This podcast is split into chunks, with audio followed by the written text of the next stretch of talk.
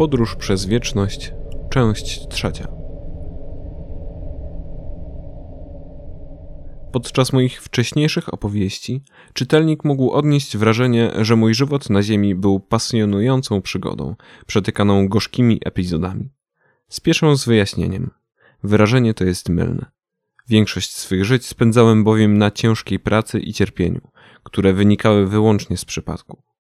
Muszę jednak przyznać, że do pewnego momentu, mniej więcej do okolic XXI wieku, szanse na nie najlepsze urodzenie malały. Poziom skrajnego ubóstwa zmniejszał się, liczne udogodnienia służyły człowiekowi i sprawiały, że mógł spróbować rozwinąć skrzydła nawet pomimo pechowego miejsca, w którym przyszło mu żyć. Jednym z takich przełomowych wynalazków był druk, pozwalający na utrwalanie i szybkie powielanie wiedzy zawartej w książkach czy pracach naukowych. Cenne wolumeny, wcześniej przepisywane ręcznie i warte nieosiągalny dla przeciętnego człowieka majątek, zaczęły powoli, acz systematycznie powszechnieć. Druk nie był dobrodziejstwem dostępnym dla mnie od ręki. Ponad 100 lat upłynęło od wynalazku Gutenberga, nim mogłem położyć ręce na wyprodukowanym tą metodą egzemplarzu książki. Urodzenie się w rodzinie chłopów czy ubogich rzemieślników zazwyczaj skutecznie zamykało drogę do uniwersytetów oraz bibliotek. Zresztą pochłonięcie wiedzy z ksiąg wymagało umiejętności czytania, a to, czy posiądę tę ostatnią, było często kwestią przypadku. Tak, Odradzając się, zachowywałem wiele wspomnień i powidoki dawnych umiejętności, ale mój umysł wciąż wymagał odpowiedniego rozwoju, popartego nauką. Nie wspominając już o tym, że rodziłem się w różnych częściach świata, więc co chwila byłem zmuszony do przestawienia się na inny język albo alfabet. W epokach następujących po średniowieczu coraz częściej trafiałem pod wpływy czegoś, co można z grubsza określić cywilizacją europejską bądź cywilizacją białego człowieka. Odkrywanie Ameryki i kolonizację innych lądów sprawiały, że często znajdowałem się po którejś stronie historycznej barykady zdobywców lub zdobywanych. Oczywiście może to w teorii brzmieć jak niezgorszy rzut monetą, jednak w praktyce, jako obywatel z europejskiego plepsu, niewiele zyskiwałem na byciu po stronie cywilizacyjnych zwycięzców. Co mi było po wyprawach wyrzynających w pień Indian czy Afrykańczyków, skoro wszelkie bogactwa oraz zyski z tych krwawych eskapad i tak trafiały w ręce uprzywilejowanej garstki społeczeństwa? Nie inaczej sytuacja wyglądała na innych kontynentach.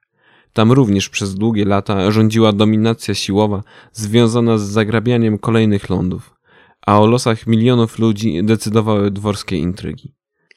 Nigdy nie zapomnę wcielenia, w którym zdecydowano, że zostanę eunuchem, wykastrowanym chłopcem, którego wartością wśród elity chińskiego społeczeństwa miał być brak pokus seksualnych.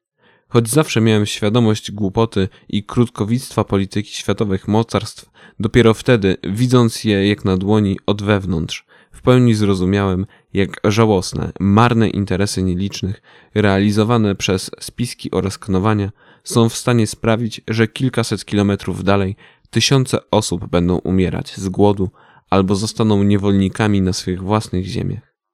Że będą przymusowo znakowani, tak aby móc gołym okiem odróżnić porządnego Mandżura od chińskiego podczłowieka. A to wszystko miało się przecież okazać kroplą w morzu okropieństwa.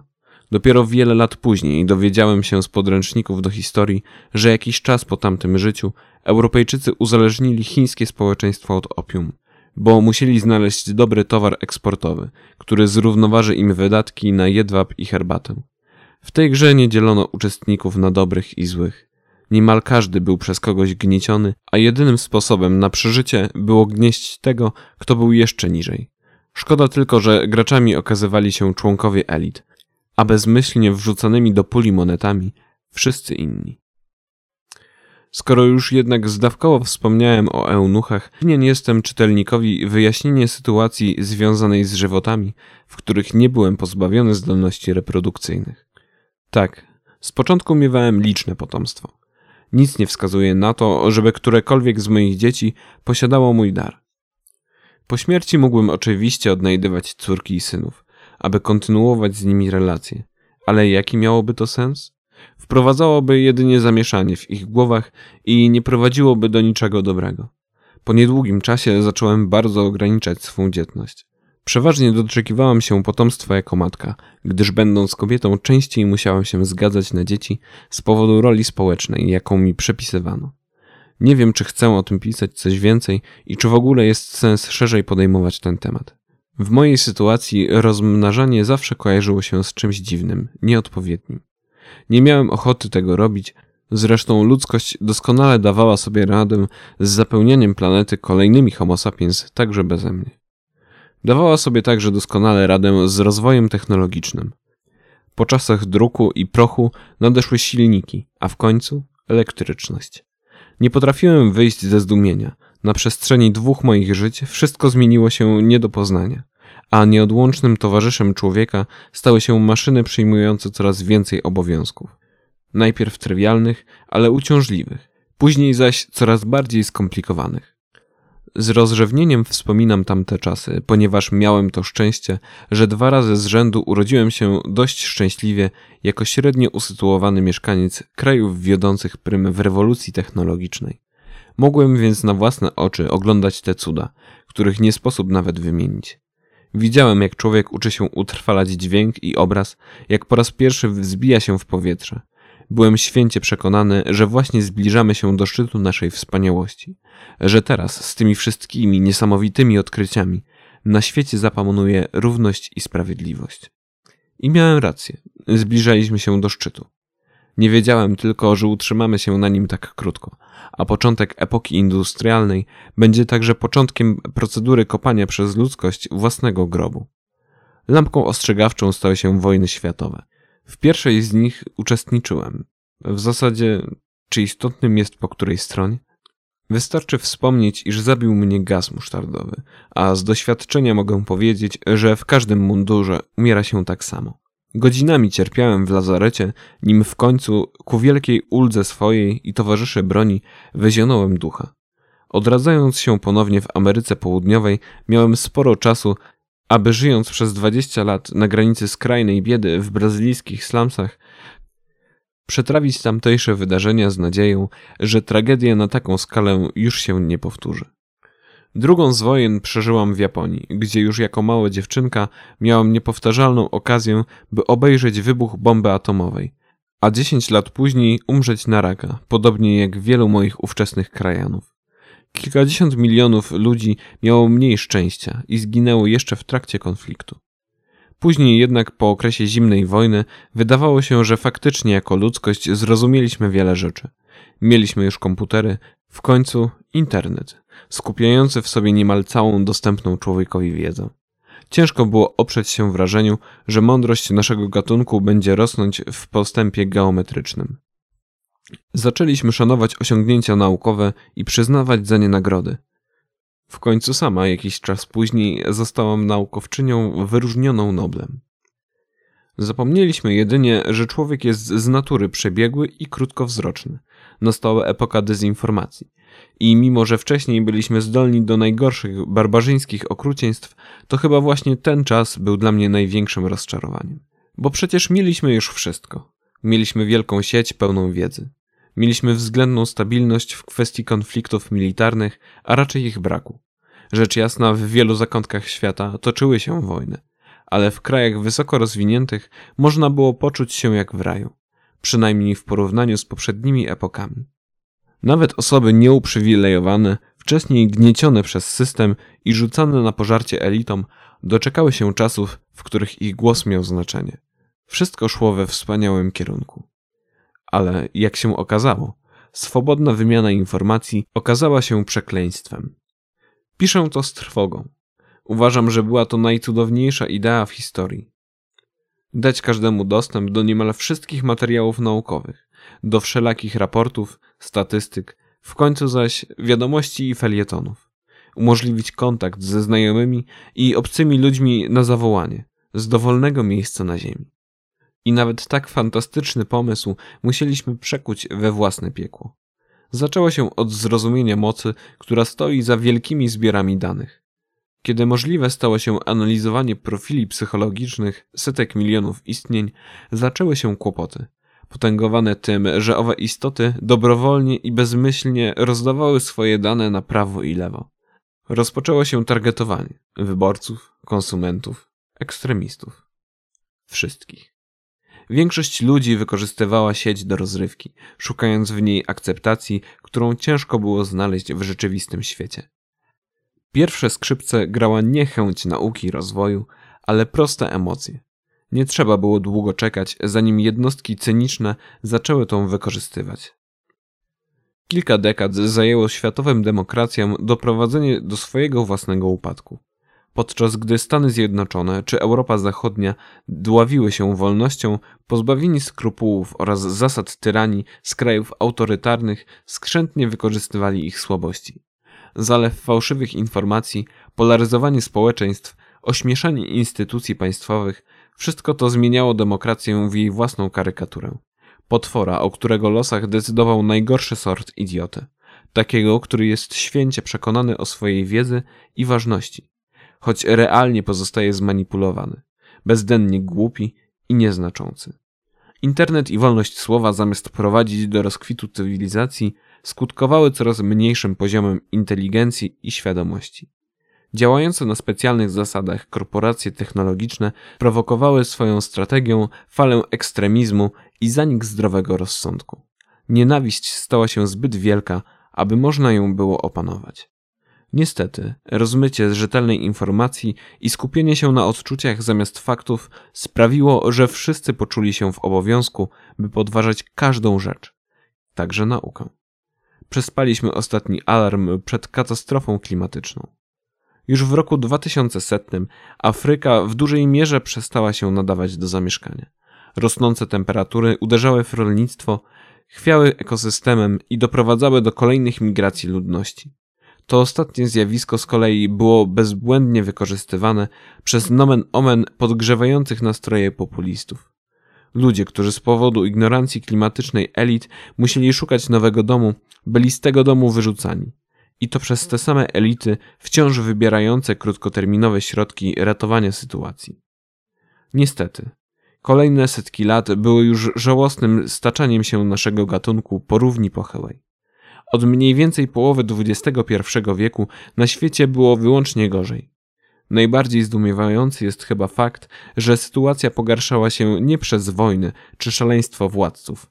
Te przecież towarzyszyły nam od zawsze, a przez zwyczajną głupotę i umysłowe lenistwo społeczeństw zamieszkujących Ziemię.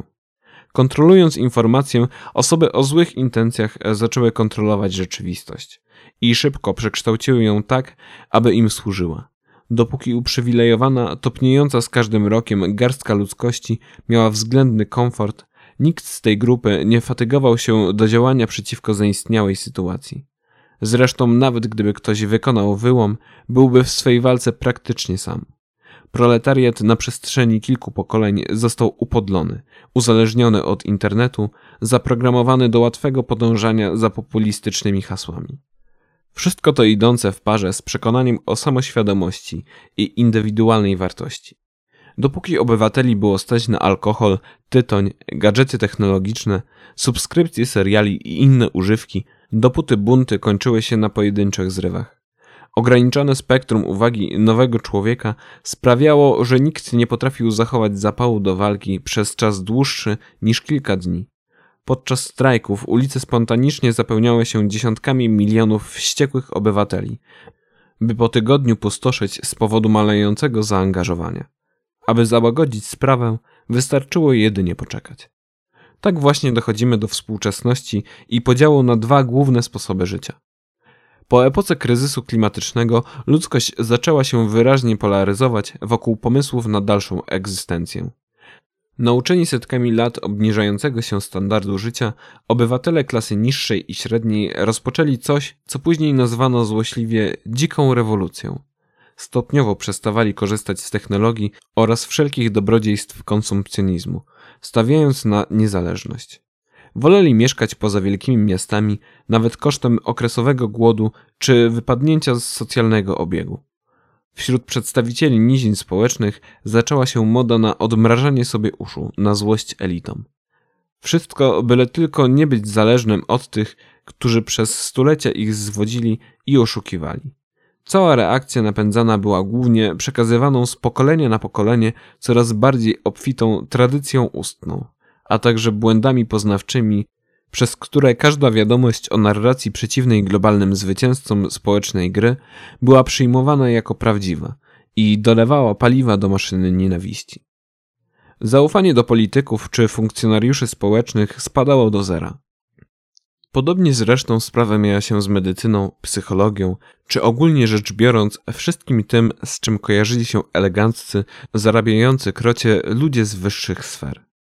Zaczęto wracać do znachorstwa i działania na chłopski rozum. Wkrótce wokół miast powstały tysiące gospodarstw zrzeszających niewielkie grupy ludności. Działania prowadzone w ich obrębie były czymś na pograniczu rolnictwa, kłusownictwa, zbieractwa i survivalu. Nieufne masy wspierały się w razie potrzeby, ale na co dzień żyły w ograniczonych liczebnie społecznościach, podobnych do dawnych wiosek. Nie znaczy to, rzecz jasna, że zupełnie wyeliminowano wpływy znienawidzonego konsumpcjonizmu.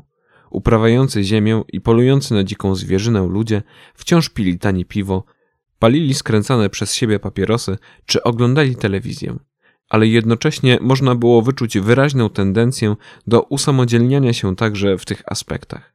Powstawały lokalne, chałupnicze browary czy plantacje tytoniu, a co bardziej obrotni buntownicy produkowali własne audycje czy nawet programy publicystyczne rozprowadzane w sieci. Wszystko to ze względu na brak wiedzy eksperckiej i doświadczenia, a także pogarszający się stan środowiska naturalnego, zanieczyszczenie powietrza, rosnące temperatury i zatrucie wód gruntowych, przeważnie było podłej jakości. Ale było ich, własne, swoje. Druga strona społecznego medalu patrzyła na to z odrazą i politowaniem, stąd wszystkim żyjącym na własną rękę nadano przydomek dzicy. Ci zaś, którzy im ten przydomek nadali, nauczeni doświadczeniem, zmienili dotychczasowe podejście i próbowali obrać zgoła inny kierunek rozwoju. Postawić wszystko na jedną kartę. Inwestować w naukę, poznawać skuteczniejsze sposoby pozyskiwania energii, kłaść nacisk na rozwój i uświadamianie ludzi, tym razem uświadamianie naprawdę, a nie w celu napędzania konsumpcjonistyczno-politycznej maszyny. Z pomocą radykalnych zmian w systemie zaczęto eliminować ze społeczeństwa wszystkie przejawy cwaniactwa i oportunizmu. Głównym czynnikiem w kalkulacjach stał się nie zysk, a dobro planety. I wszystko byłoby cudownie, gdyby nie fakt, iż działania te podjęto zdecydowanie za późno. Proces podziału na ludzkość postępową i tę wracającą do korzeni nie był ani nagły, ani jednolity w obrębie świata. Najdłużej opierały się państwa totalitarne. Były bowiem w stanie kontrolować społeczeństwo przyzwyczajone do braku swobód i zaciskania pasa o wiele skuteczniej niż liberalne demokracje Zachodu. Jednak z braku odpowiednich kart przetargowych, czyli głównie skutecznych środków przymusu finansowanych stopniającego budżetu, także i one musiały uznać coraz bardziej anarchiczną strukturę panującą w ich granicach. Wedle mojej obecnej wiedzy nadal istnieje przynajmniej pięć kilkumilionowych krajów próbujących trzymać rygor za pomocą terroru. Nie jestem pewien ich liczby, bo dyskusyjne są też kryteria, wedle których w obecnym świecie można coś określić mianem państwa. Tak naprawdę wszystkie zbiorowości poza Nową Islandią są bardzo luźne i umowne, a kontrola aparatu władzy nad obywatelami nikła, czasem wręcz iluzoryczna. Z początku wyłomy w murze dawnego porządku były przyjmowane bez należytej powagi. Dopiero gdy Indie, jako pierwsze światowe mocarstwo, ogłosiły, że ponad 20% ich obywateli stało się w zasadzie bezpaństwowcami i wypadło z systemu, rozpoczęto próby odzyskiwania zagubionych dusz. Znów jednak były one nieszczere i wyraźnie populistyczne, przez co stały się co najwyżej katalizatorem zmian, które miały w zamyśle odwrócić. A kiedy nareszcie pojawiły się szczere chęci, Cóż, czytelnik z pewnością zna zakończenie tej historii. Około roku 2500 zorientowaliśmy się, mówię my, ponieważ w kolejnych wcieleniach zawsze starałem się zostawać członkiem tej grupy, że lwia część zmian środowiskowych jest nie do odwrócenia. Ziemia była spustoszona i przegrzana, a środki zapobiegawcze mogły jedynie spowolnić proces degradacji. Dzięki badaniom i potężnym symulacjom komputerowym, dopiero tu matrioszka mogła choć częściowo rozwinąć skrzydła, szybko stało się jasne, że pod koniec tysiąclecia nasz dom stanie się niemal niezdatny do zamieszkania przez człowieka. Pesymistyczne wizje głosiły, iż wydarzy się to nawet wcześniej. Symulacje uświadomiły nam jeszcze jedną rzecz. Proces stopniowego podgryzania fundamentów planety przez człowieka był w pełni odwracalny. Tyle tylko, że punkt zwrotny, po którym warunki zaczęłyby się poprawiać, zdołalibyśmy osiągnąć za kilka tysięcy lat. Wtedy zaś już dawno by nas nie było. Brak zasobów naturalnych i rosnące temperatury prędzej czy później doprowadziłyby do desperackiej walki o możliwość przetrwania. Już teraz, w roku 2794, ostatkiem sił produkujemy wystarczającą ilość żywności, aby zapewnić byt 14 milionom ludzi zamieszkujących Nową Islandię, oazę ziemskiego luksusu, do której zepchnęły nas warunki klimatyczne oraz chyba przede wszystkim coraz agresywniejsze nastawienie głodującego proletariatu, który miażdżył nas liczebnością sięgającą prawdopodobnie około 100 milionów istnień. Nie wiemy tego na pewno, bowiem poza Islandią nie jesteśmy w stanie prowadzić żadnych dokładnych statystyk. Próbowaliśmy, co oczywiste, poprawić ich okoliczności egzystencjalne, jednak zawsze zderzaliśmy się ze ścianą nienawiści i podejrzliwości. W końcu z bólem serca uznaliśmy, że jakakolwiek współpraca stała się niemożliwa i zbudowaliśmy swoje, zachwycające technologicznie, a w rzeczywistości będące kolosem na glinianych nogach, państwo miasto. I gdyby czytelnikowi przyszło do głowy, że jestem w jakiś sposób stronniczy, pragnę wyjaśnić, iż zupełnie nie jest to moją intencją. Rozumiem dzikich o wiele bardziej niż nas, zamkniętych w rajskim ogrodzie. Mający wspaniały potencjał kapitalizm zawiódł ich. Choć byliśmy już w miejscu, w którym zasobów starczyłoby dla każdego człowieka na ziemi, nie potrafiliśmy się zatrzymać. Ciągle chcieliśmy więcej, lepiej, szybciej. Półdarmowe przesyłki dostarczane w 24 godziny przez słabo opłacanego robotnika to było za mało. Musieliśmy mieć je natychmiast, a najlepiej jeszcze taniej. Zastępowanie plastiku papierem czy szkłem było nie do zaakceptowania. Przecież to mniej wygodne, mniej trwałe. 200 miliardów majątku było dla niektórych bogaczy uwłaczające. Wszak po pogorszeniu warunków pracy i wydłużeniu zmian o godzinę można zarobić kolejny miliard w skali roku. Ekologiczne podejście do życia? Jasne, ale tylko u konsumenta. Wmówmy mu, że powinien brać prysznic raz na kilka dni, a tymczasem sami wylewajmy do rzek toksyny z fabryk, trójmy powietrze, wycinajmy lasy. Kontrole państwowe zabraniają tych ostatnich działań? Przenieśmy biznes do kraju, w którym prawa człowieka nie istnieją, a światowe postanowienia klimatyczne służą za papier toaletowy. Mieliśmy wszystko. Mogliśmy zatrzymać się i zastanowić, rozwiązać wszelkie problemy świata. Ale woleliśmy zachwycać się liczbami, procentami, optymalizacją kosztów. Przecież na razie jeszcze da się wytrzymać. Zmiany klimatu będą problemem dopiero za kilka pokoleń. Do tego czasu coś się wymyśli. Ziemia zawsze się zmieniała, a działalność człowieka nie ma nic do rzeczy. Naukowcy zawsze straszą rosnącą temperaturą, a przecież w tym roku wszyscy widzieliśmy, że spadł śnieg. Rezygnacja z węgla to pierwszy krok do komunizmu. Gdyby Afryka i Ameryka Południowa miały dobre chęci, szybko wyszłyby z nędzy. Jak sobie pościelisz, tak się wyśpisz. No to sobie pościeliliśmy.